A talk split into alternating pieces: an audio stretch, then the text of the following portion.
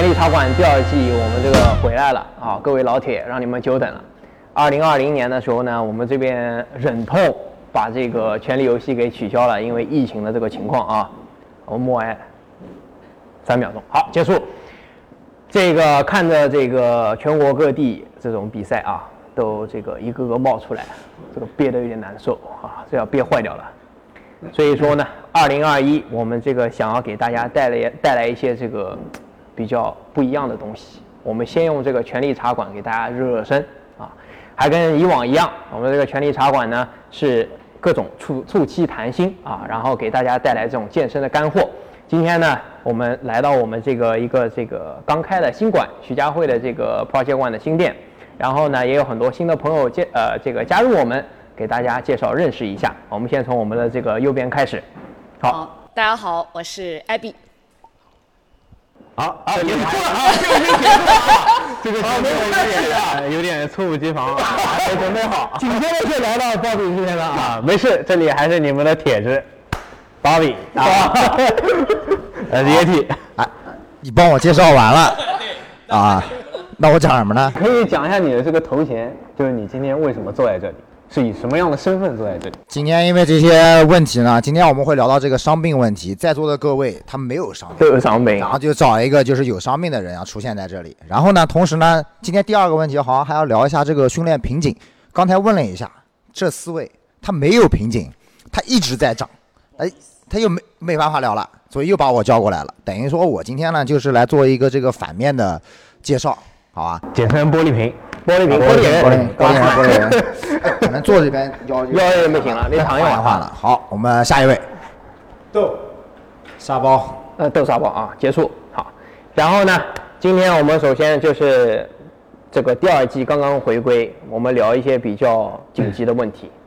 因为我发现也是我们的会员就是在近两三个月吧，就是伤病可能会比较多一些，而且呢，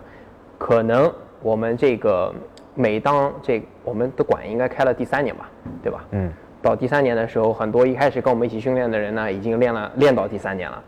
所以说这个两到三年呢，我一直觉得它是一个坎儿，它很容易就是引发一些这个小的问题，可能以前积累的，你一年随便瞎搞，这个只要问题不是非常大，哎，它不会出什么岔子。但是呢，如果是这个呃一些小的问题积累了这个三年，你不停的重复的做，可能会有一些问题。然后这些伤病呢，可能是阻止很多人前进的一个最大的绊脚石。啊，其实我们这个不像液体刚才那么夸张的说，其实应该在座的都受过伤啊，而且受的伤应该也不少，特别是我这边，哎，否则这个早就有这个不好意思了，能力的代价，哎，能力的代价，胜利是有代价的，对不对？Winning has a price。啊，这啊，这个牛逼！我这个 price 怎么就没有 win 呢？那我这个 price 是怎么来的呢？你这个付出都可能还不够多。对啊，哎对，然后他这边他就不讲话，因为他这边没有受过伤。对，他真的没有受过伤。其实我们可以先问一下大家，从训练到现在，就是你是不是真正的没有受过伤？除了你一些心理的创伤以外，心理创伤就先不管了。我们先想一下这个身体上的，你有没有过一些就是真正的受伤？因为训练没有。三十，那么转到下面一位，因为我看过那个，呃，因为鲍比这边呢，他其实是从应该是在在我们这里才接触到 CrossFit 吧？呃，其实之前有练过那么一小段时间在其他地方，但是大多数时间差不多有五分之四的时间 是在这里度过的。对，所以呃，可以说我从一就是包括动作改善，然后。能力的进步，然后其他一些呃乱七八糟的东西，Yeti 和 Max 应该都是看在眼里。对你这个能力进步讲完笑什么呀？开心啊！快乐快乐快乐！那你有没有 伤？你有没有伤病呢？伤病肯定有过。那你讲啊，伤病其实呃，上次从绳子上摔下来啊，对，两次比较严重的，一次是训练导致的，还有一次是意外导致的。意外导致意外导致就是。从绳子上掉下来嘛，然后应该也是这个能力的问题，急了啊！做爬绳的时候手没有抓住，然后不小心滑了下来，然后脚垫了一下，不过这个影响不大，呃，稍微调整了那么一会儿心态 啊。每天啊，不吹牛逼，每天那个上班的时候都是这样，就感觉一个人的灵魂被抽 抽干了，你知道吧？他来这边就像是应付工作一样，销售掉的妈吓死我，真的是。因为大家都能大家都能知道啊，就是在这个训练当中肯定用到腿的，基本上天天都在用腿，但是你的腿用不了了，那你就相当于没法练了。那你那段时间有没有练呢？啊，那段时间也练了，也没也没少练，也没少练。那针对于自己的这个伤病情况，也问了很多人啊，包括我们管理的 Garris，然后 Yeti 啊，也问了 Max，就是该用什么动作调整今天的训练啊，代替一下。但是就问着问着，后面就不用问了嘛，所以他们可能也不知道，就自己稍微稍微的练了一会儿，然后有训练就有调整嘛，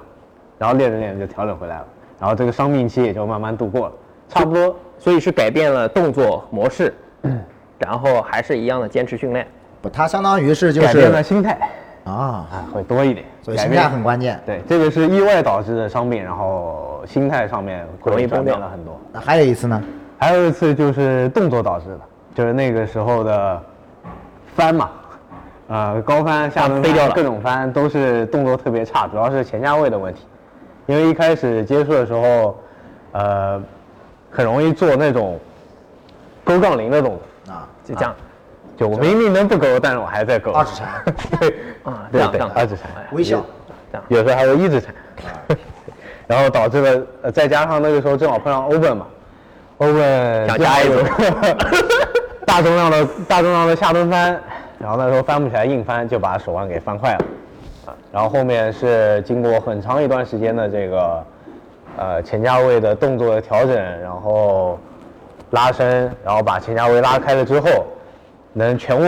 杠铃，然后做前夹位也很舒服，然后调着调着，手腕就再也没有出现过问题了。所以那个时候应该是，呃，就意外导致是心态调整，然后这个动作导致的就是动作质量的调整。可以，这个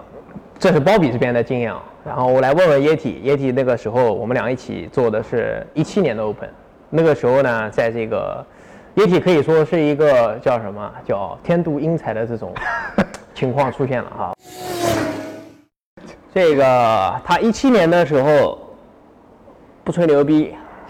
当时中国三十三，我还记得啊，OG 和杨丽楠平起平坐。这个没必要讲。哎，那那时候马总中国前十，好像第六还是第八的我。一直是，也不要这个偏不差。然后呢，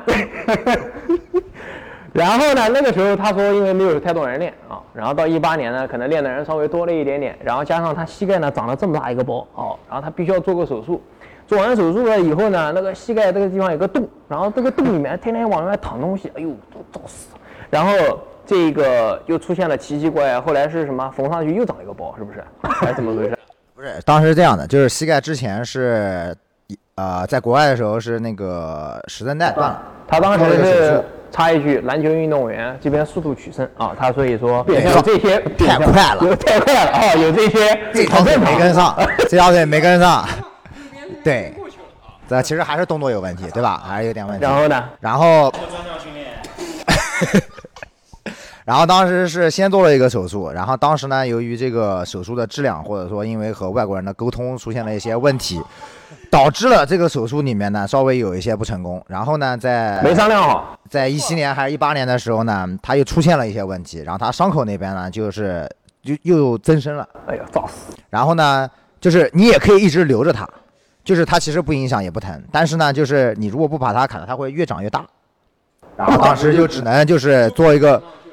做一个决定，就是你要把它砍掉。那砍掉的时候呢，你就得有个时间就得等，然后就等的时间呢，然后正好那时候我们也参加了一个线下的一个比赛，然后那个重量实在是太重了，而且那个动作都是一些没弄过的，对不对？什么草坪上推雪橇，平平常练不到呀。China Championship 那个，对，然后呢，就是那艾利搞的啊，不开玩笑，哎，对，这边主办方，把把抠过来了啊。对，然后第一天不记成绩，真的是，哦，不吹牛逼，我第一天的两个成绩可可怕了啊！我第一天也还可以，我有一个是第一哦，还是第二？啊，起码不是你们这个算时隔多年以后的向主办方投诉还是？啊不不 不是不是再回去再回到对对对，然后那个比赛呢，就是就出现了一些意外，然后就导致呢这个腰这个地方，然后就一直很难受，就好不了。然后一八年的时候，Open 之前正好做手术，然后又休息，然后就就没没怎么练。然后那时候发现好像大家都开始练了，这就怎么有这么多人可以训练？然后这个排名就比较比较后了。当时心态就有点坏掉了，还是？当时心态没还心态还可以。当时心态还还好，没坏，因为那时候也没那么多人，也还好。哎，然后现在慢慢的话，心态就有点有点难控制了。但你要知道，就是他从这个做了这种大手术以后，然后再加上这个呃工作，后来就是我们一起创业了以后，这个其实工作负担比以前大了很多，然后也来了上海，就是整个环境都换了。在这种种种因素之下，其实他是有很多这个权利或者说选择的时候就可以去放弃的，因为他做教练的时候其实不需要就是练得特别好，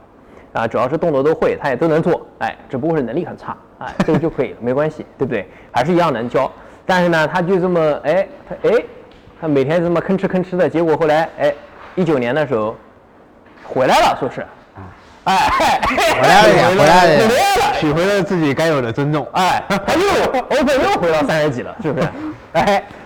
奇怪了，对，就是确实那个，就那时候会发现哦，就是好像什么大家突然这个能力就都变得这么强。就记得刚开始，如果看朋友圈，每天就心态就坏掉了。对看朋友圈都很夸张，就是好像就是二二五是你随便就是应该训练就应该用的重量，就是一直用，就应该一直是二二五。就杠铃它只有一个重量，就是空杆和二二五，好像没有别的重量可以出现。然后呢，我这个二二五当时一摸就不太一样了。硬拉，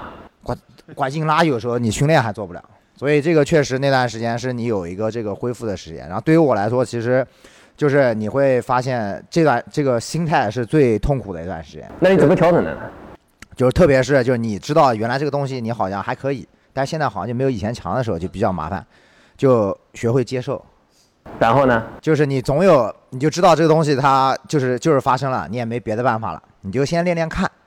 然后看看这种计划啊，或者说看看这种训练的方式啊，能不能让你就是慢慢的有一些进步。然后你如果每次能看到一些进步，哦，那你发现就是这个方向是对的，那你就接着往这个方向走。就保持谦卑，要耐心。啊，对，就你总每次都有点甜头，那你肯定就一直往这边走，那就是那就还是有点帮助的。对 OK，反正这个他说的这个分享呢，不知道是不是这个真的，反正是回来了啊。然后呢，这边在这个呃刚才提到这个比赛，然后呢我们就知道这边是哎艾比这边是 OG，在我还没有开始练的时候，人家已经练了好几年了。哎，我们来问一下，他肯定也接受过这种经历过同样的这种呃瓶颈，但作为一个女孩子，然后可能会跟我们这种呃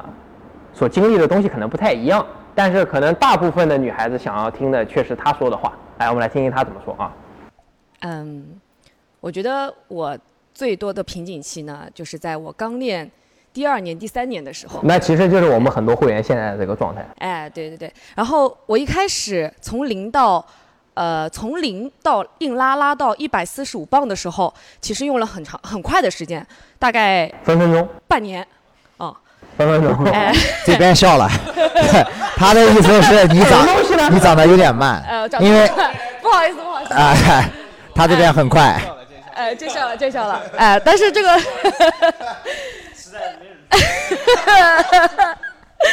哎，对，但是这个一百四十五磅啊，跟了我好多年，呃，都一直没有涨。那个时候我就心态就有点崩了，特别是哎，还是一样，就是看大家朋友圈哈、就是因为一八年的时候练的人就开始慢慢多起来，也是一样的。看大家朋友圈都是，哎呦，两百磅，哦、几多少公多少公斤，一百一百二十公斤，特别是有些会员都拿到一百十，那时候我心态就真的很崩。哦，就是为什么为什么没办法拉起这么重？然后有一段时间我就疯狂的在增增重，然后我就增到了大概五十四公斤、五十五公斤。哦，这个我太理解你了。哎，我一百五一哦，不是我一米五七啊，我一米五七啊，五十四公斤、五十五公斤，当时就是有一米五七吗？就真实身高。差不多，差不多，差不多差不多，这不能加热了。哎，这不是重点，哦，还能站起来吗？四舍五入呀，不是，那你那时候就是长体重了以后，这个力量有涨吗，涨了涨了，我涨已经拉涨了很多破一百了，就是啊，公斤。啊，公斤一百公斤，一百公斤，220一百一百公斤，就是体重长了大概五六公斤，哎然后硬拉重量涨硬拉了也重了，然后四五十，也没有带来哎也没有，一四五一四一五四五到二五，这就是八十磅，不不，这还慢。慢长哎，还一年一年两年啊啊差不多哈。啊继续。嗯，继续哈。然后那个时候就觉得自己身材就是有一点吹气了。呃不是吹气了，真的吹气了，牛仔裤全穿不上。啊、牛仔裤真的一点穿不一条牛仔裤穿不上，就是以前感觉我胳膊能穿得进，腿穿不进那种。然后开始开始慢慢的回过来，就是我觉得到一百我又是个瓶颈，啊、又一两年一两年，我到现在都没有再拉起一百公斤。但是这个时候我就愉快的接受了自己，因为我就想说，嗯，我可能不是能拉得很重，但是我动作可以做得漂亮，然后我就主攻了体操，主攻了一点，练了一年的体操。那一年体操里面，我大概练了半年的悬挂。半年的悬挂，然后然后半年的拉，然后不停的在倒立，然后那个时候那一年之后，我就看到结果，因为因为以前我只会做借力的东西，借力的引体，借力的什么，然后以实力的引体是这么拉的，啊，然后当我有一次拍视频从后面看，看到我可以拉起很漂亮的引体的时候，那个时候我慢慢的沉下来，哎，我就觉得说，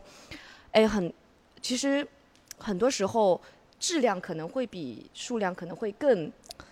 更好，对，重要一点，对。然后我就开始，哎，从这方面找到了甜头啊，然后慢慢，哎，找到方向了，找到方向了，专心走这个质量路线。哎，一百公斤不是我的目标了，哎，就是这个好看的动作啊，然后再加上一解锁一些，呃，那一些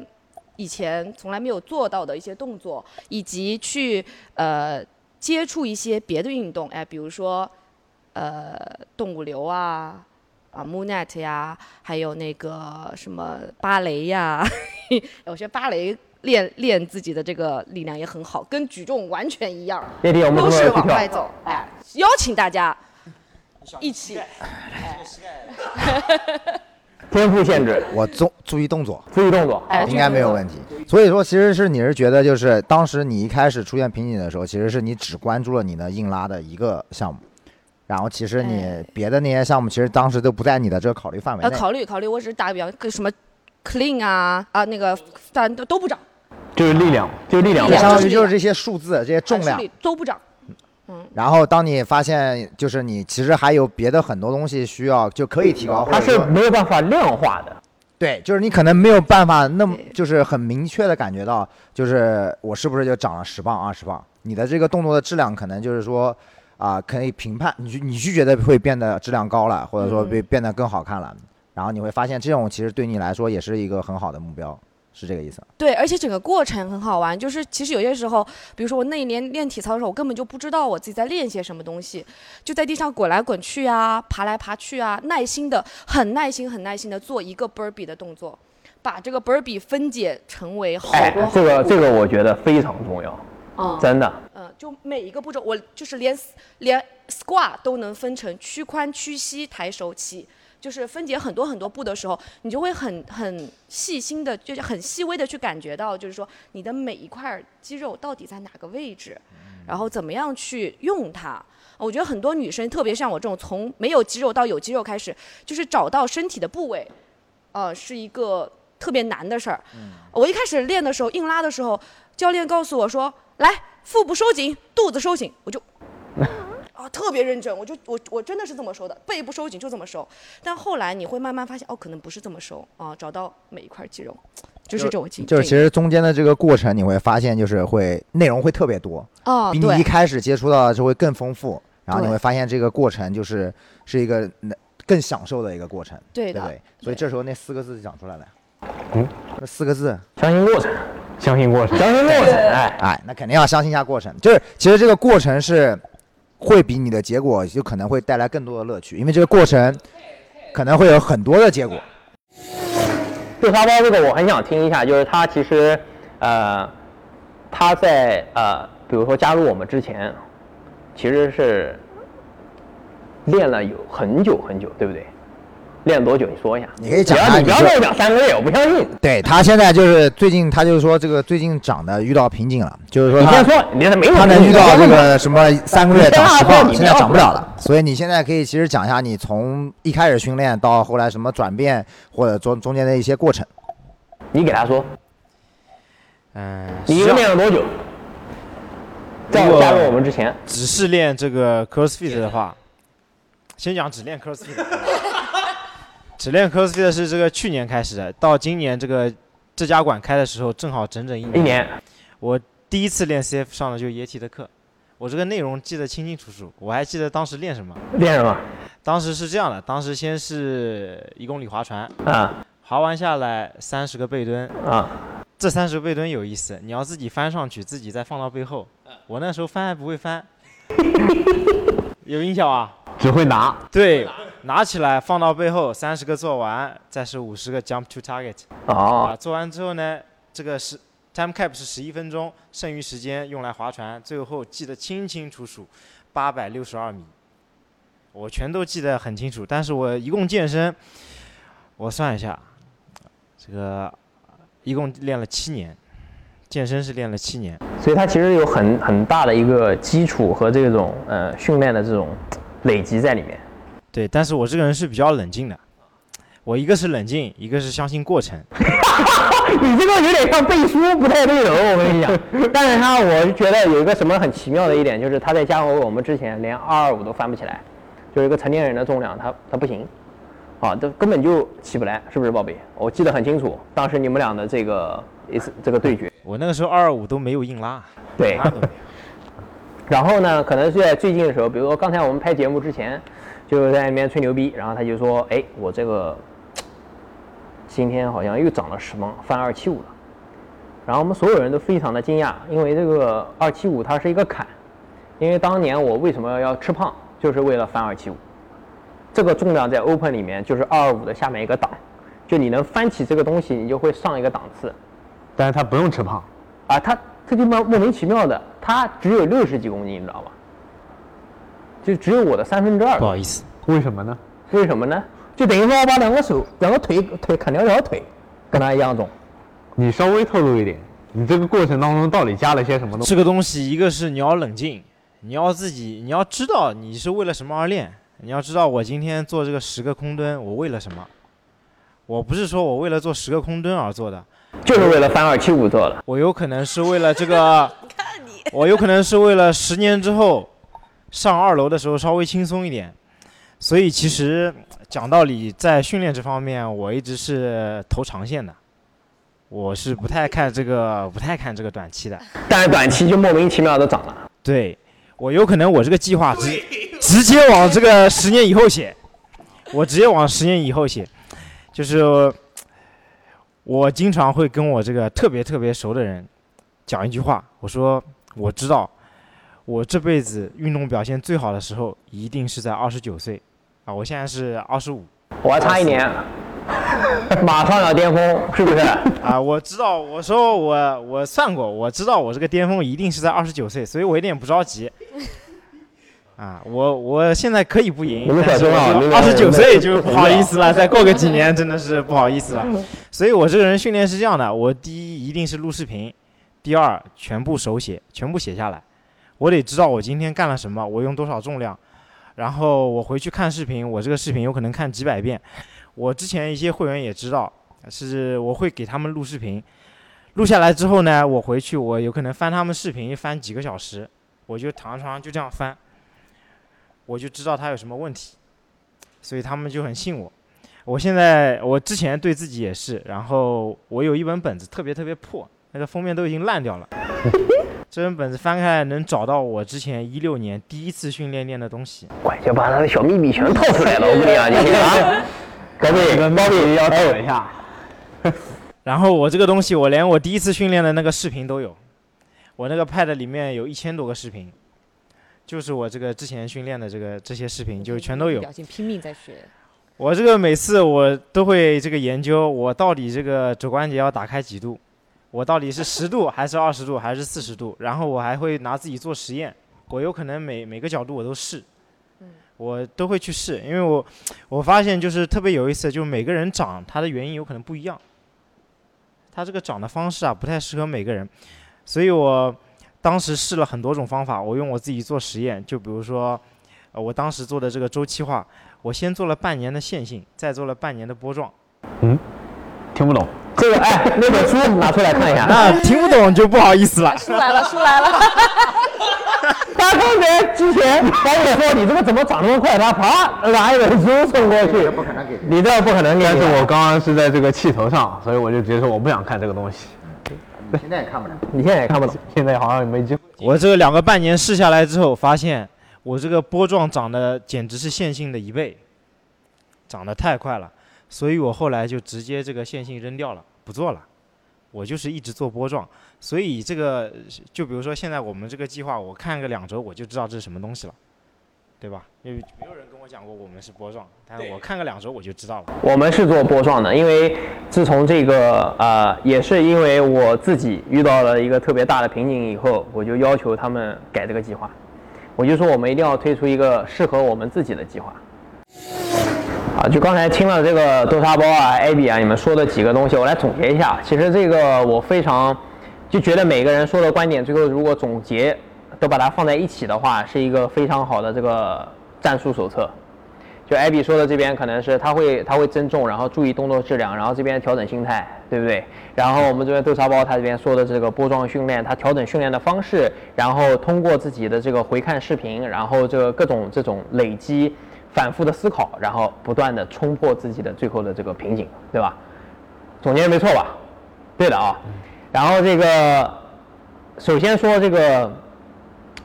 吃方面。就是我在看，呃，自己也遇到同样的一些问题。那当时我的力量特别差的时候，在一八年的时候，想要变得这个，想要通过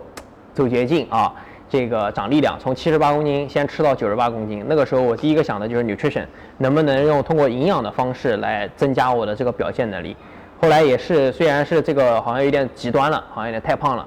这个增过掉了。虽然力量是涨了，但其他东西都掉了，还是损失了。所以说后来又总结反思，是不是有些别的方法，还是说我缺了一些别的这个拼图，啊，然后我就在近一年的时候，当我们推出这个小程序之前，我就提出这个这一点，就是我们要自己写一个计划，要适合我们自己的，因为很多国外的计划其实是这个适合别国外的这种已经练了十几年的这个 Games 运动员，那对于我们这种只练了三到五年的这种人，其实没有太大用。然后我们其实最缺的，其实可能是啊、绝对力量。然后这种绝对力量的提高的时候呢，或者说很多人在通过传统的这种啊、CrossFit 的这种训练的时候，对于绝对力量其实没有办法提高太多。然后你的吃又不是很注意，休息又是每天睡个三四个小时，那可能就到顶了。然后加上你的技术可能不是完美的，很容易在训练的时候就受伤。然后我们这个当时就说，哎，我们怎么通过一个呃不一样的方法，能让我们的绝对力量提高？因为大部分你看这些练得好的这个 cross 运动员，基本上都是以前有很长时间的绝对力量的训练积累，然后包括豆沙包，你看他这个最近可能几个月长得特别快，妈翻从二二五涨到二七五，要涨了五十磅，而且这五十磅不是那种他今天今天终于讲了，他之前有七年的这种训练历史，七年的累积，所以他的这个力量的这种储备已经足很大了，对他只是没有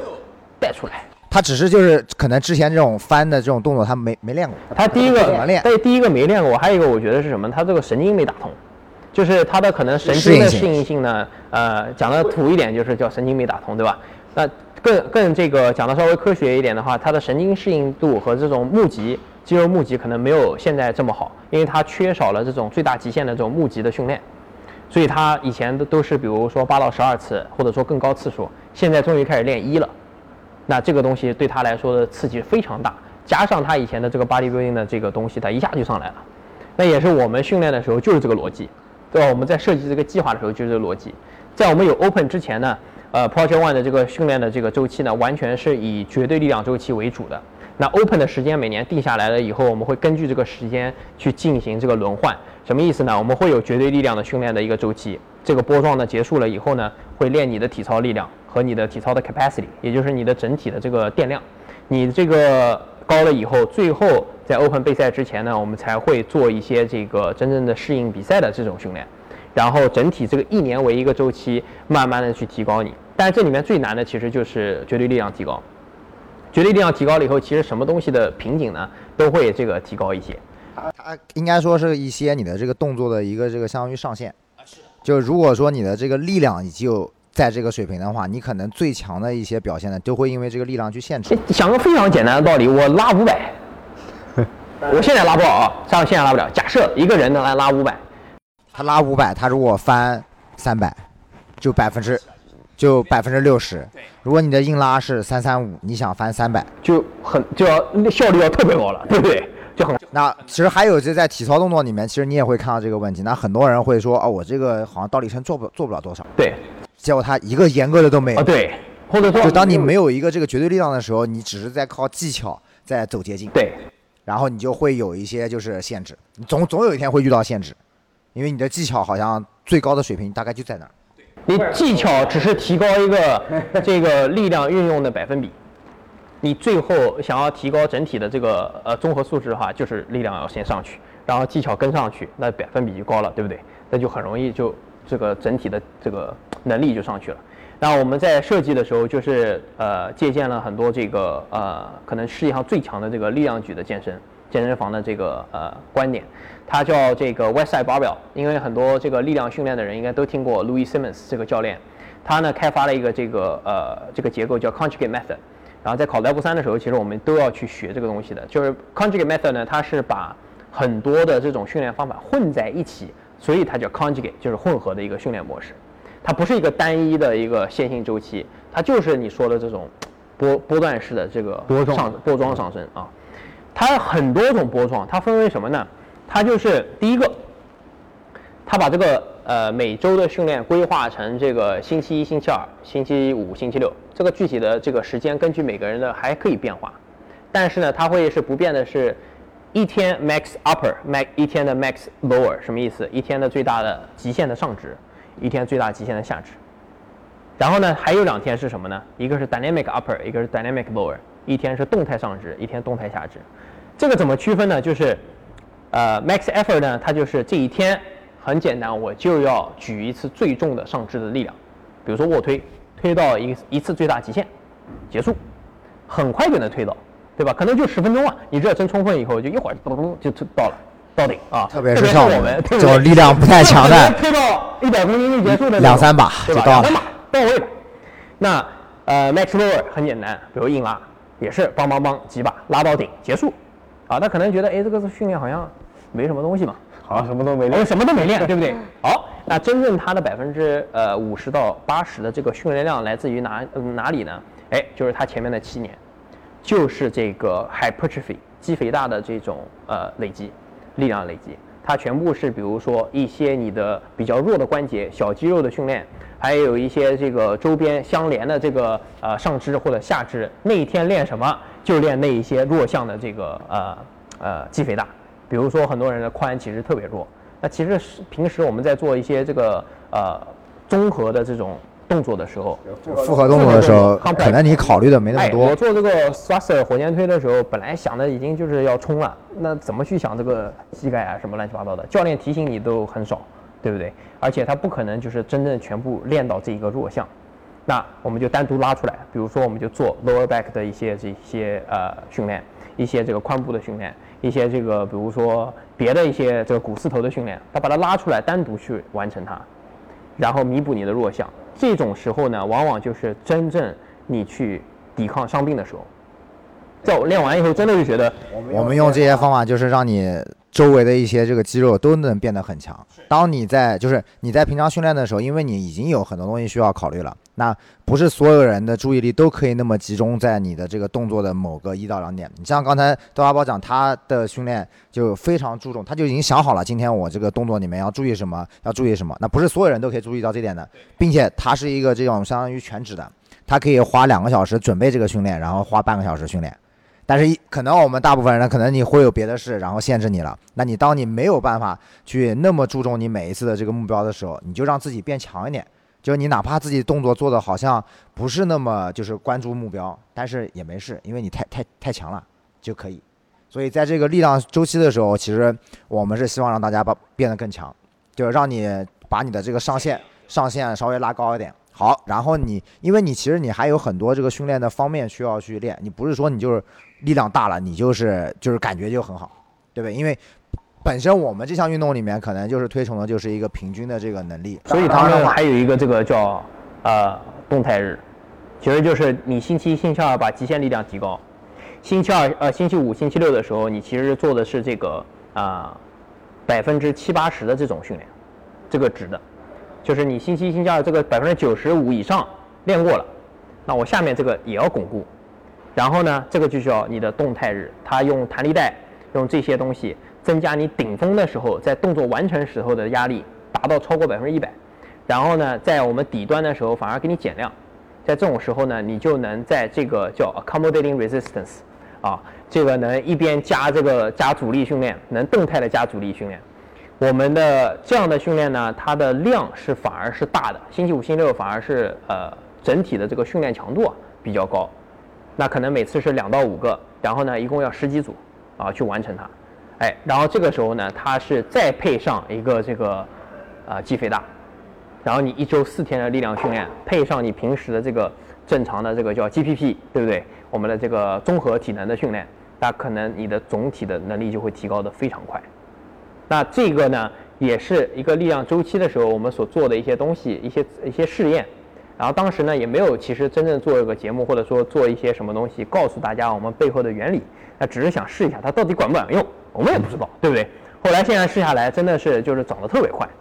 呃，至少我们自己是这个体验很深的。对，它在力量方面的话，其实对我们帮助还是比较明显的，并且这其实它的这个效率是比较高的，因为并没有花很。你不需要这个每天都。但是因为确实也是第一次尝试，我们也出现了一些这个问题，操作失误。对，有时候会觉得就是，就刚刚他其实讲到了一个这个训练量和这个强度，你有时候会觉得就是好像这个训练量很大，但是其实呢你的这个强度也没有很大，因为你花了很多很多时间，你可能一天花了五个小时练五项。但如果你把这五个五项放在一个小时里面练，那这是可能强度就不太一样了。所以这个的话，我们会在后面可能要在 open 后吧，我们下一个推出这个力量周期的时候，会更具体的去讲，然后告诉大家怎么样去操作，你怎么样能调整的更适合你的这个方面。但是接下来的话，可能你会有一些啊别的考虑，因为你这个训练的项目还有很多，你还有很多体操的项目，包括一些这种单一结构划船这些这些项目。那可能就是你会有一些这个调整。那其实的话，这个这过程中，我们就会注意到这这个中中间的过程会比较丰富。那当你发现有这么多丰富的事的时候，你需要去考虑，然后每个地方你都可以有提高的时候，好像你这个瓶颈就打开了一点了，你的瓶子就变大了，然后它就不会缩的上。盖不上。这盖不上。就可能需要换一换了。是的，我们这种呃极限力量的训练加上来，下面是我们这种速度力量，然后加上我们的这个呃以及我们叫。叫什么呀？我们的这个体操能力，然后到后面一些有氧能力的提高，然后加上这个整体把它复合起来进行一些这个专项训练，呃，专项的这个结合的训练，然后最后杯赛二月份绽放，是不是这个意思？对，因为其实对于我们大部分人来说，他你可能每年就那么一个比赛，就是一个线上赛。